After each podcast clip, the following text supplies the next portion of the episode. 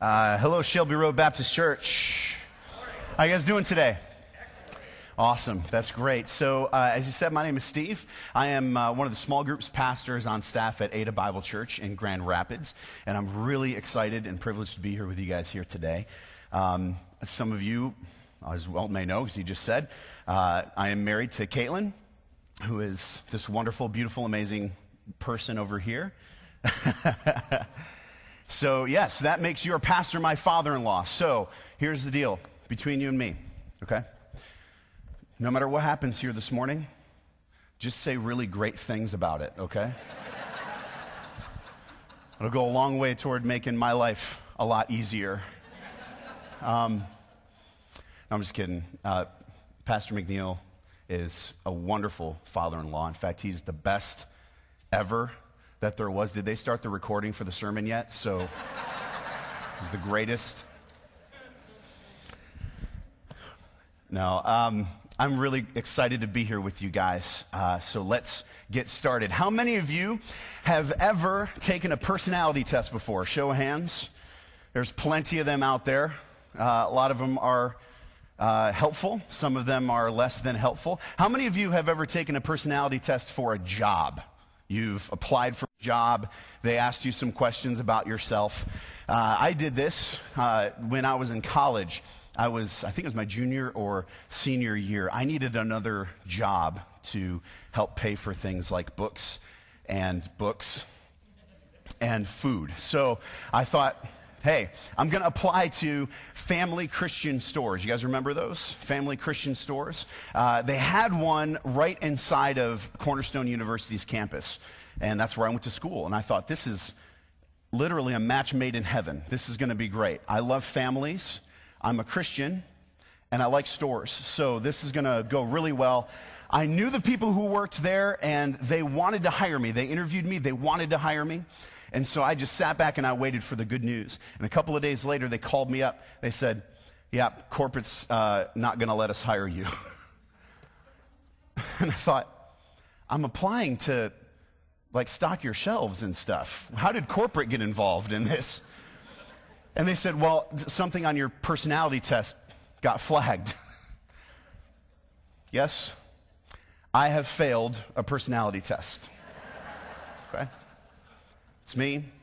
My name is Steve, and I failed a personality test. They said no. No can be a difficult answer to take, right? I think we've all experienced this on some level. I was frustrated when they said no because I had to take no for an answer from them. Maybe you've experienced this in another area of life. If you're a guy here and you've asked out a lady and she said no, that can be hard, right? You will be okay, by the way. I promise you'll be fine. It happened to me many times, and I'm okay, all right? I have healed since then, I think. So maybe it's something different for you. Maybe last night your whole family deliberated about what to do for dinner, and you wanted Mexican food, and they wanted chicken, and you got voted down. They said no. That can be particularly hard when you're craving tacos, right? If they said no to a taco. Maybe you tried out for a sports team, and you thought you had the talent, and you had it nailed, and they said no. This happened to me in middle school. I want to be on the middle school basketball team. They had two teams, the A team and the B team. You know what that means. I thought I had A team talent. They disagreed with me on that one. I had B team talent. That was hard to take. No for an answer can be very difficult. But maybe this goes even further for us. No can be a very difficult answer to take when it's an answer we have to take from God. What happens to our hearts when we have to take no for an answer from God? And it's something that we really wanted. It's something that means a lot to us. See, when we have to take no for an answer from other people, that can be frustrating. When we have to take no for an answer from God, that can be heartbreaking. And it can expose some things in our hearts that I think we need to pay attention to. And that's what we're going to talk about today, is what happens when God says no. So we're going to do this by jumping into a story in 2 Kings chapter 4. If you have your Bibles, turn to 2 Kings chapter 4. In 2 Kings chapter 4, the story is currently going like this. So God's chosen people, Israel, they have stopped choosing him. And they have gone the way of worshiping false gods and doing what's right in their own eyes. And so in 1 Kings, you see God send a prophet to them, a man who would proclaim God's truth to the nation and win back their hearts. That's in 1 Kings, you see that God sends Elijah. And then in 2 Kings, God sends his successor, Elisha. And that's the prophet that we're going to be talking about today.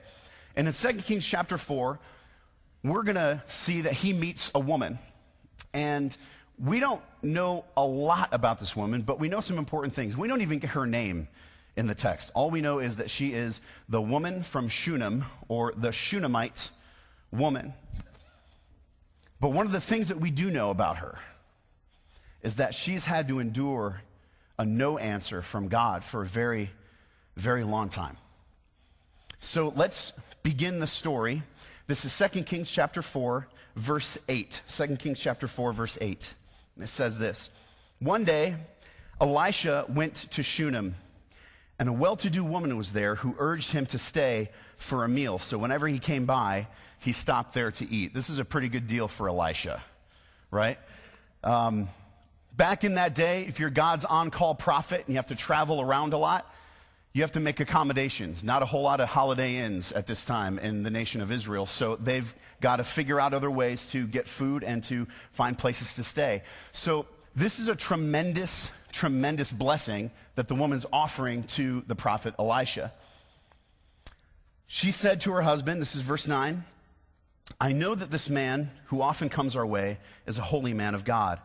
Let's make a small room on the roof, and let's go to IKEA, and let's put in a bed, and a table, and a chair, and a lamp for him. Then he can stay there whenever he comes to us. So we know that this woman is generous with what she has. She's wealthy, she's married, she loves to cook, and she's got space. So she's giving it over to God, and so that he can use it to bless Elisha, his servant. This is tremendous. In fact, this is even bigger than we think it is, or than it sounds on the page. You take a look at the screen. This is what an Israelite house roughly would have looked like at this time. You can see at the top, there's that room that would have been added on for either the family space or, as it is in the story, Elisha. Now, again, this is rooftop space. For us, rooftop space is not usable space, right? You don't see a lot of us hanging out on our roofs very often. And if we are, we're concerned about what's happening at that house. But in Israel, it was not unusual to have families hang out on the roof. So this is living space that the woman is giving up. She's giving up usable space to house the prophet Elisha in a really, really generous, generous way. Let's continue with verse 11. One day, when Elisha came, he went up to his room and lay down there. He said to his servant Gehazi, call the Shunammite. So he called her, and she stood before him. Elisha said to him, tell her, you have gone to all this trouble for us. Now what can be done for you? Can we speak on your behalf to the king or the commander of the army? I've got pull, so I can put in a good word for you. She replied, I have a home among my own people. What can be done for her? Elisha asked. And Gehazi said, she has no son, and her husband is old. This is where the story gets very real. The inability to have children, even for us today, is an incredibly sensitive and painful subject, right? Well, it was the same way back then, but it was even more than that, because at this time, if you don't have a child, especially if you don't have a son, this was almost a death sentence. Because for her and for women in this time, to have a son was your social security. That was your retirement fund. It was your retirement plan. That's how you knew and could ensure that you would be taken care of in the future. She has no son. And on top of this, on top of all of this, to not have a son and to not be able to bear children was a disgrace socially at this time. People would look at this woman and would say, what did she do to offend God? Clearly, she has done something wrong. Clearly, there's something wrong with her that she can't have children. Just because God says no does not mean that it's our fault, right? Sometimes there's other things going on. In fact, a lot of times there are. How many times do you think she prayed for a son? Hundreds? Maybe. How many times did God say no? The same amount of times at this point in the story. But she is doing something remarkable still. She says yes to God. She's saying yes to God even when he says no to her. She's saying yes to God even when she's getting a no back from the Lord in this really important area of her life. She is actually a faithful woman in a lot of ways.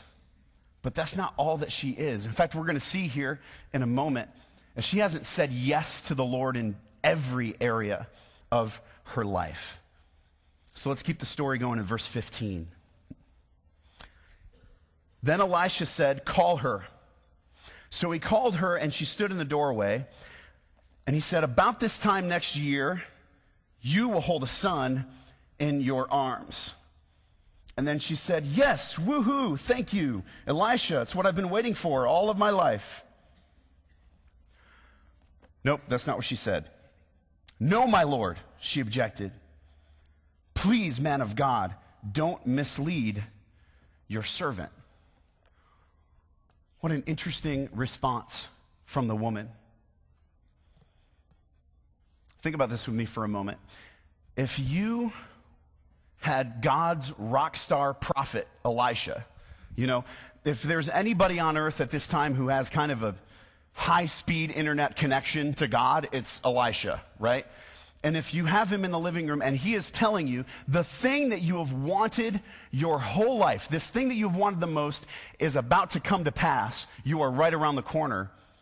If that happened to me, I think I'd shout for joy, right? I would do laps around the house shouting for joy. And then I would go dunk a basketball because that's what I've wanted to do since I was in middle school. And God was answering my prayer. I dream big. But seriously though, wouldn't you shout for joy? Wouldn't you? No, she says, no, don't go there. That's what she says. Why does she say that? I think it's because it opens up a wound that she closed a long time ago, but it never really healed. I think that she has wanted a son for so long, and God has said no. She has gotten a no answer from the Lord over and over again for such a long time that she's done something that happens to us frequently when God says no over and over again. See, when God says no, I stop praying and I start protecting. I have a tendency to stop praying and start protecting. I'm not going to ask God for that anymore. I'm going to protect my heart and insulate it from the pain of God's no answer. So I'm not going to worry about that, right? I'm just going to do what's in front of me. I'm going to put one foot in front of the other, and I'm going to do what God expects me to do, and I'm going to stay focused on that. God's prophet Elisha comes into town. Yeah, I'll make him food. We'll build a room for him. We'll put all kinds of nice stuff in the room. It'll be great. I'll give up my living space. That's fine. But I'm not going to go to this area because that area is closed off. It's a form of self-protecting, right? I think that's what happens when she said, I have a home among my own people. I think what she meant there is, I'm good. I have hometown connections. I have everything that I need here. I've got everything that I need. I don't need anything from God's prophet. See, she's faithful, but she's also flawed. She's faithful, but she's also flawed, just like us sometimes, right? I think that this is true of us. She's been in pain for a long, long time, heart kind of pain, and she's not responded perfectly to the pain. And what of us does? Who of us responds perfectly to pain? We don't. But what happens is, because of our sin, we're very self-focused, and we think we know what's best. We think we know best how our life should go. We think we know best how our life should go, and when God in his great wisdom disagrees with us, we tend to take our heart into our own hands. I don't trust him with it anymore. Or we just write God off altogether and say he can't be trusted. You know, I'm done with him completely. Is this any of us here today? It's been me in the past. It's possible to say yes to God in almost every area of your life and still say no to him with your heart. This woman is faithful, but she doesn't actually have a whole lot of faith. She really doesn't. Because what happens is we get a little bit bitter, and we can't imagine a reason why God would say no to me. This is a good thing. Lord, I'm asking for a good thing. We've wanted a child for the longest time. That's not a bad thing. I've needed a job. I have to provide for my family. I've needed a job, and time again, I get dressed up, and I go to the interview, and I do the interview, and time again, it's no, no, no, no, no. We can grow bitter because we can't imagine a reason why God would say no to a good thing. Let's do a little thought exercise here today, okay? Those of you who either have, you are parents to small children, or you watch small children, okay? Raise your hand. Any of you? First of all, blessings on you. May God give you strength and perseverance and private time, okay? May he bless you with all of those things. But those of you who watch little children, or you have small children, what I want you to do is I want you to imagine with me right now, I want you to imagine in your mind a scenario in which you might say no to your child. I know it's hard, okay? You have to stretch your imagination with me, okay? Imagine a scenario in which you might say no to even a good thing. See, I don't have kids yet. All right, but I can imagine this from the other side. I was a kid. I was 5 years old, and this was my thought process. Sugar is good. So one sucker is good. 12 suckers is better. But then my parents said no, and I didn't understand that. That didn't compute when I was 5 years old. It didn't make it through my head. But they said no because they knew things I didn't know. Like, sugar's bad for you. That doesn't make any sense in a five-year-old brain. It doesn't make any sense at all. How can it tastes so good. How can it be bad for me? How can a good thing possibly not be the right thing? I don't know that. See, it's not totally apples to apples because, you know, I'm not a five-year-old. But at the same time, I'm God's child, and he's my heavenly father. And he knows things that I don't know. You don't know what he knows, right? Okay, so here's the deal. Tim Keller says it like this. I really appreciate this quote. He said, God always gives you what you would have asked for if you knew everything he knows. The difference many times, if I'm not letting unrepentant sin get in the way, the difference many, many times between God saying yes to me and God saying no to me is information.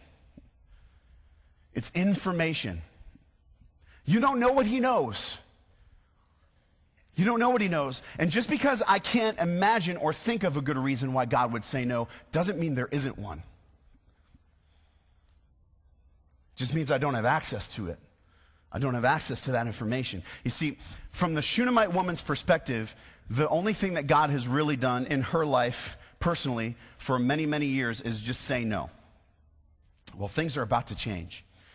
2 Kings 4, chapter 4, verse 17. But the woman became pregnant, and the next year, about the same time, she gave birth to a son, just as Elisha had told her. The child grew, and one day he went out to his father, who was with the reapers. He said to his father, my head, probably some kind of sunstroke or heat stroke. His father told a servant, carry him to his mother. After the servant had lifted him up and carried him to his mother, the boy sat on her lap until noon, and then he died. She went up and laid him on the bed of the man of God, then shut the door and went out. What happens when God says no for a really, really long time? And then he says yes. And then not long after that, it's a no again.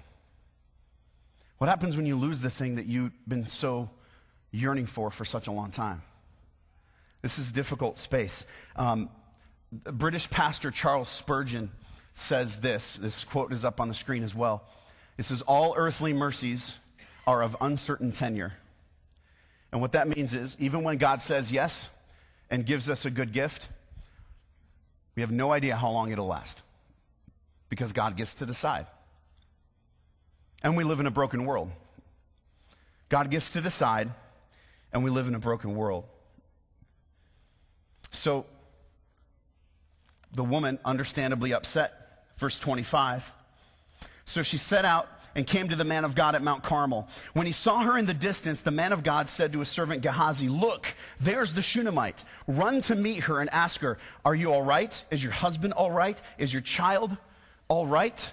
See, this is the phone call that you get from a friend, but it's not the phone call you get at 2 in the afternoon asking, "What's up?" This is the phone call you get at 2 in the morning, and the first question is not what's up, it's what happened. He knows there's something very, very wrong as he sees her approaching. He goes to her house, right? He stays at her place. He doesn't come to his doorstep, except today. And listen to the first words that come out of her mouth. This is verse 28. The first words, the first thing she says to the prophet Elisha. "Did I ask you for a son, my lord?" she said. "Didn't I tell you, don't raise my hopes?" Ouch. Did I ask for this?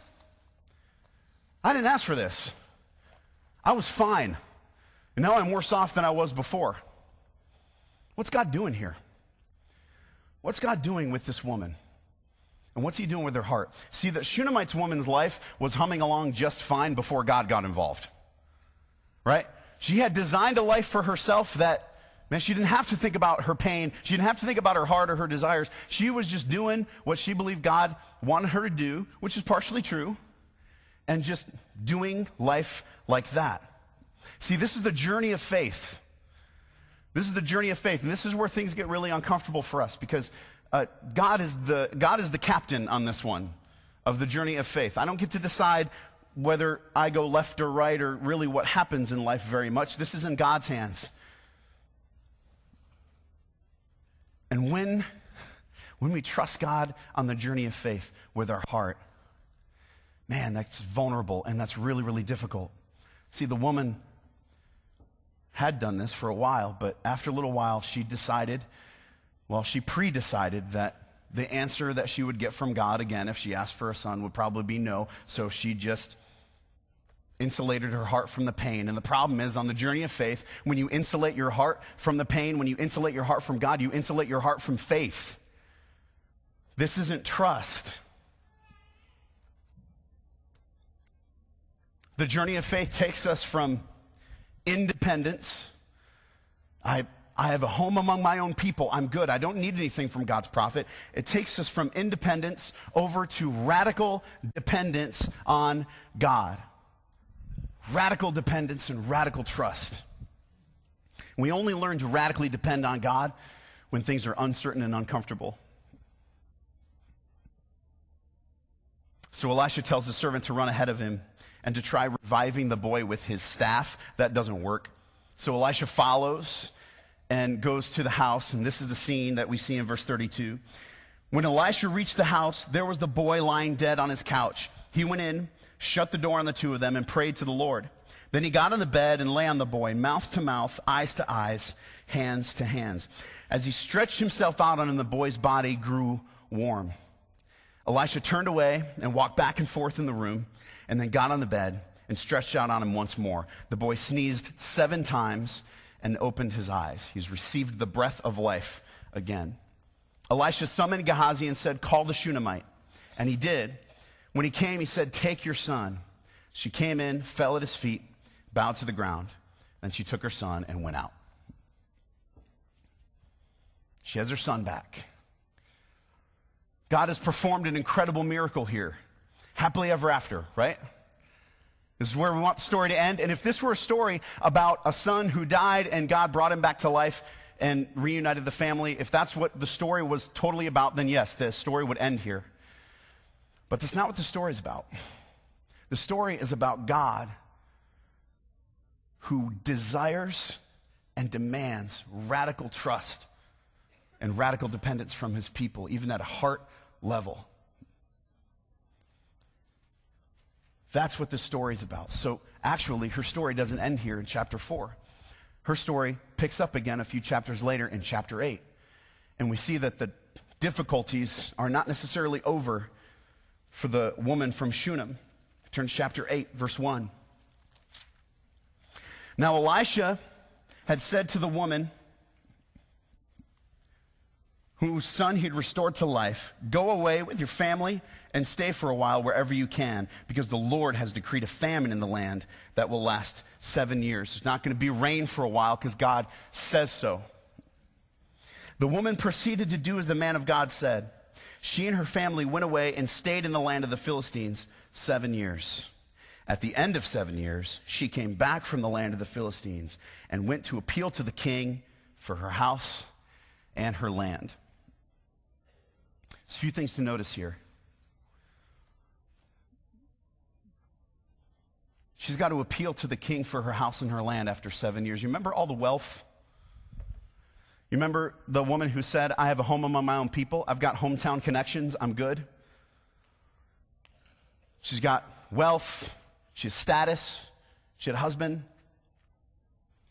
All of it is gone now. All of it's gone. Even the husband, who's not mentioned here, by the way, and the fact that she is considering appealing to the king herself means that her husband isn't alive to do it for her anymore. And her son, resurrected son, is not yet old enough to handle this stuff. See, trace this woman's rhythm in the story for a moment with me. The rhythm of the story, the journey of faith. She has all of these things, the wealth and the husband and the status and the house, doesn't have a son. Then she gets the son. Then she loses the son. Then she gets the son back. Then she loses everything else, including living in her hometown. And then she loses her husband. So the question here at this point in the story is, who is going to look out for her now? God has brought her to a place of dependence on him and on him alone, because God knows that independence is lethal to the heart of the sinner. Independence feeds my pride. It doesn't feed my faith. And faith only grows when it gets fed. And faith is only fed when I starve my pride. Independence is lethal to the heart of the sinner. But he brings her to this incredible place of dependence. Who is going to watch out for her now? Watch this. Watch what happens. Verse 3 again. At the end of the 7 years, she came back from the land of the Philistines and went to appeal to the king for her house and her land. In a famine situation, kings would land grab. That's probably what happened here. She lost all of her stuff to the king, to the crown, so she got to appeal to him to get it back. This was not a guarantee. Verse 4. The king was talking to Gehazi, the servant of the man of God. Elisha's number 2 guy who was there for the whole son thing. He's there with the king at that moment. And the king said, "Tell me about all the great things Elisha has done." Just as Gehazi was telling the king how Elisha had restored the dead to life, the woman whose son Elisha had brought back to life came to appeal to the king for her house and her land. The moment that 7 years later, the moment that she goes to appeal to the king for her house and her land, the exact moment just happens that Elisha's number 2 guy is there hanging with the king and telling him about her story. What are the chances of that?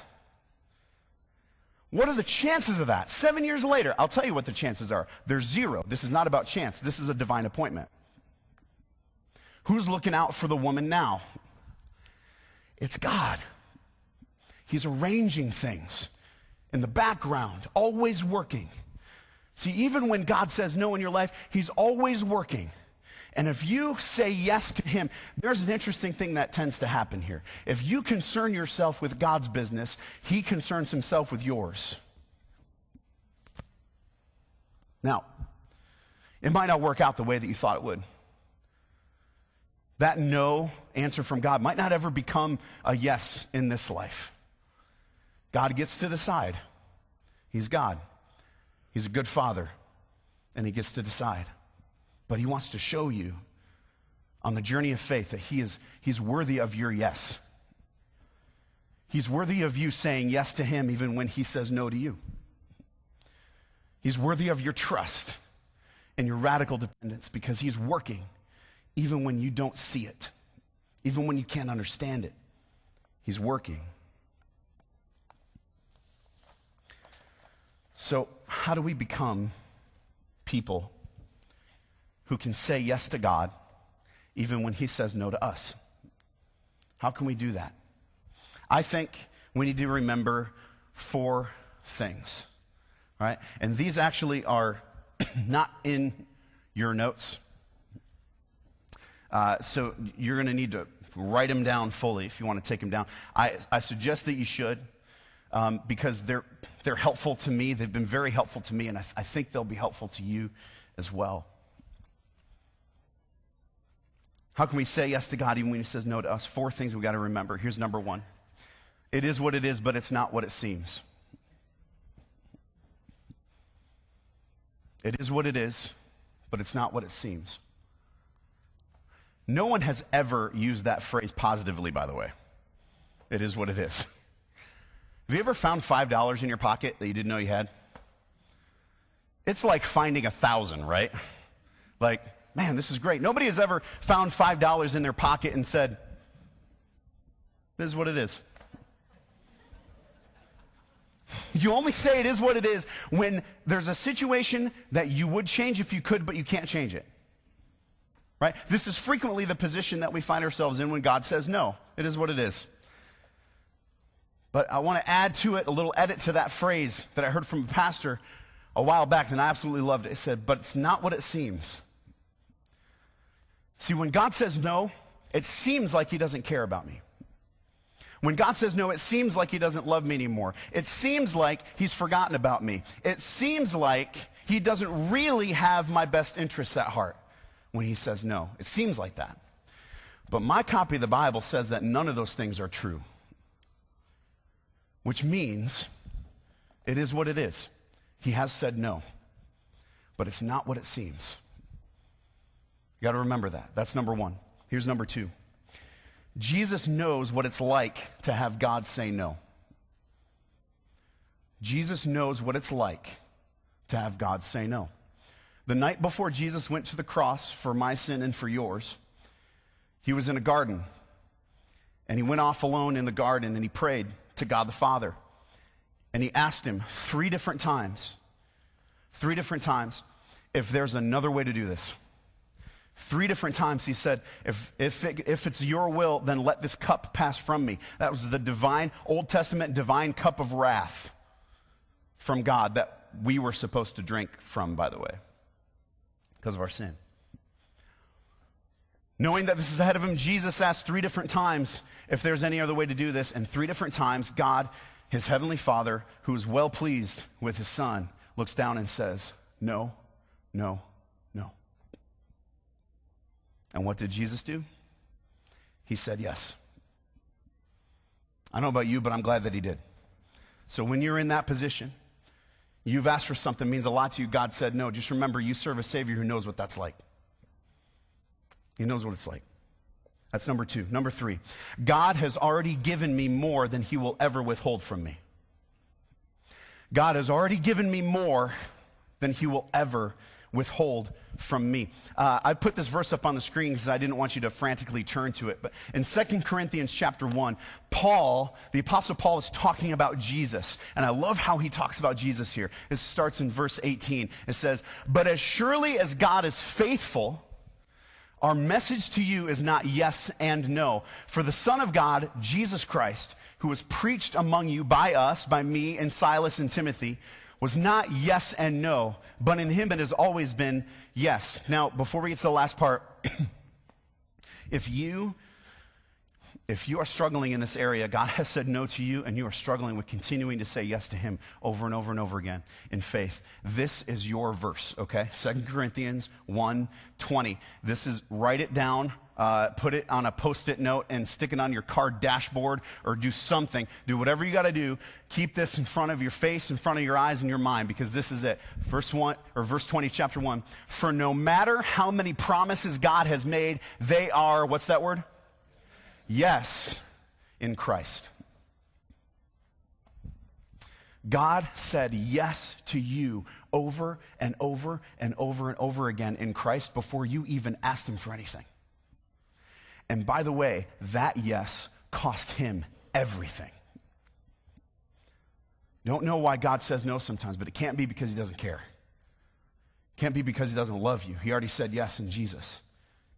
He's already given me more than he will ever withhold from me. That's number 3. Here's number 4. Radical trust is obedience.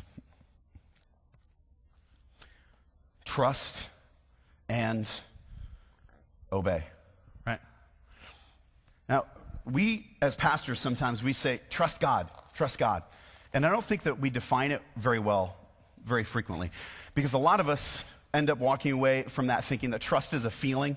I feel like I trust God, or I feel like I have a certain level of confidence in God. And I was going to work really hard here to define trust for you, but I actually realized I didn't have to do that, because an old hymn already did. Little story as we close. There's a Dwight L. Moody evangelistic rally, probably about 125, 150 years ago. And there was a young man there who had just recently heard the gospel of Jesus Christ, and he stood up to share his testimony. And he was sharing his testimony, and he said, man, I believe, but this whole thing that Jesus came down and he went to the cross for the, to take the penalty of my sin, and then 3 days later was risen from the dead, and then after that he ascended to the right hand of the Father, and eventually he's going to come back to make everything right. That whole thing, it just seems too good to be true sometimes. And sometimes I'm just, I struggle with being certain. He said, I'm not quite sure sometimes, but then he said this, but I'm going to trust and I'm going to obey.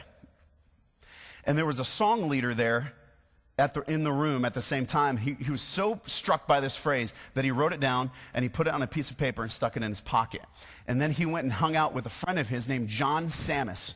And he told John Sammis this story of what the young man said. He said, I'm not quite sure sometimes, but I'm going to trust and I'm going to obey. And John Sammis was so affected by this that he went and he wrote a song. And the song goes like this. Trust and obey, for there's no other way to be happy in Jesus but to trust and obey. Look at the 3rd verse of John Sammis' song. Not a burden we bear, not a sorrow we share, but our toil he doth richly repay. Not a grief or a loss, not a frown or a cross, but is blessed if we, what? Trust and obey. You know why trust and obedience go hand in hand? Because you can't do one without doing the other. You can't say you trust God if you don't obey him. Jesus said, you call me Lord, but you don't do what I say. How can you call me Lord then? This is a big deal. If you want to trust God, get to a place where your heart is vulnerably trusting God more and more, you got to obey. You got to say yes to him even if he says no to you. So here's my challenge to you this morning. Find one area, one in your life that you know you're saying no to God right now, and say yes. One. Do it this week. Don't let it wait. Do it this week. One area in your life you know you're saying no. Maybe it's an area of morality. You got to stop doing something God told you to stop doing. For a long time you've been saying no to him. Say yes. It's time to do it. Maybe it's an area of generosity, or he's calling you to go and extend yourself to connect with this other person who needs connection. I don't know what it is. I'm trusting the Holy Spirit to reveal something to you in this moment. But whatever it is, something you know you've been saying no to, say yes this week. Take the steps. And slowly, I think you will start to see, as you do this more and more, that God is worthy of being trusted. And your heart will slowly move from independence to dependence on Him. So you can continue to be a person that says yes to Him, even if He says no to you. Let's pray. Heavenly Father, Lord, I thank you so much that you are a God who can be trusted, and you have proven that you can be trusted over and over and over again. And I just pray you help us to keep those things in mind, Lord. Or you have already given so much more to us than you'll ever withhold from us. So help us to trust you radically as we walk from here, and to find the one thing, Lord, that you want us to say yes to you in, that we've been saying no in. And by your grace and patience, Lord, we can do this and take the steps to be people who trust you. And we thank you so much for what you've given us in Jesus, and it's in His name that we pray. Amen.